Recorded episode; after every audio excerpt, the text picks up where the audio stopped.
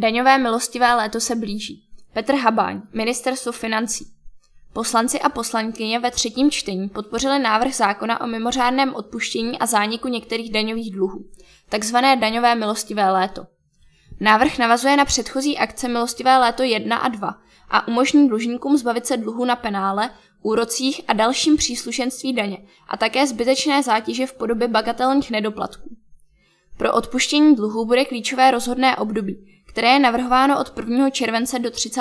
listopadu 2023. Návrh nyní míří do Senátu.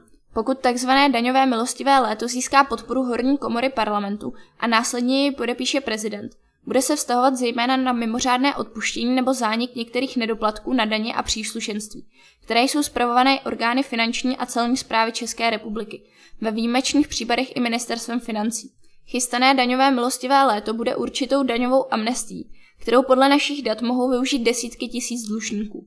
Velký význam bude mít jak pro tyto dlužníky, kterým umožní zbavit se některých daňových nedoplatků, tak pro stát, kterému odpadne povinnost neefektivního a zdlouhavého vymáhání dlouhodobě obtížně dobytných a přitom často bagatelných pohledávek. Uvedl ministr financí Zbyněk Stanjura.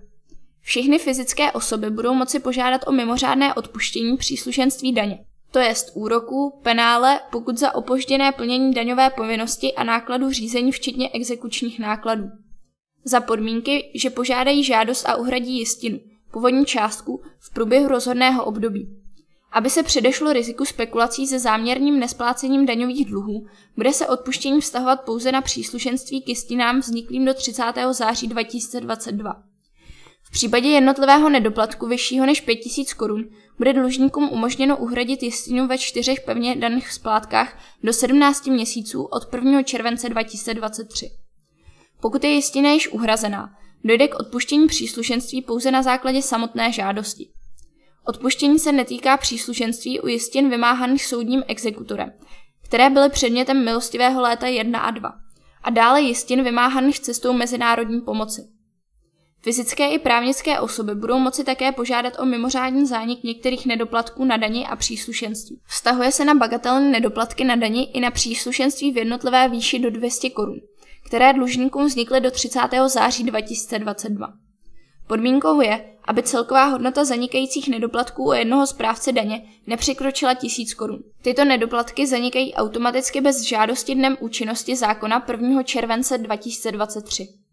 Ministerstvo financí odhaduje, že podle struktury aktivních nedoplatků evidovaných u finanční zprávy by o odpuštění příslušenství mohly požádat až vyšší desítky tisíc fyzických osob. Na základě požadavku Ministerstva spravedlnosti byla do působnosti tohoto zákona zahrnuta i oblast tzv. justičních pohledávek ve správě soudů nebo vězeňské služby České republiky. Územně samozprávné celky budou moci na základě usnesení příslušného zastupitelstva aplikovat daňové milostivé léto i v případě místních poplatků nebo odvodů za porušení rozpočtové kázně ve své působnosti. Dluhy na odvodech sociálního pojištění jsou souběžně řešeny také schváleným zákonem v gesci Ministerstva práce a sociálních věcí.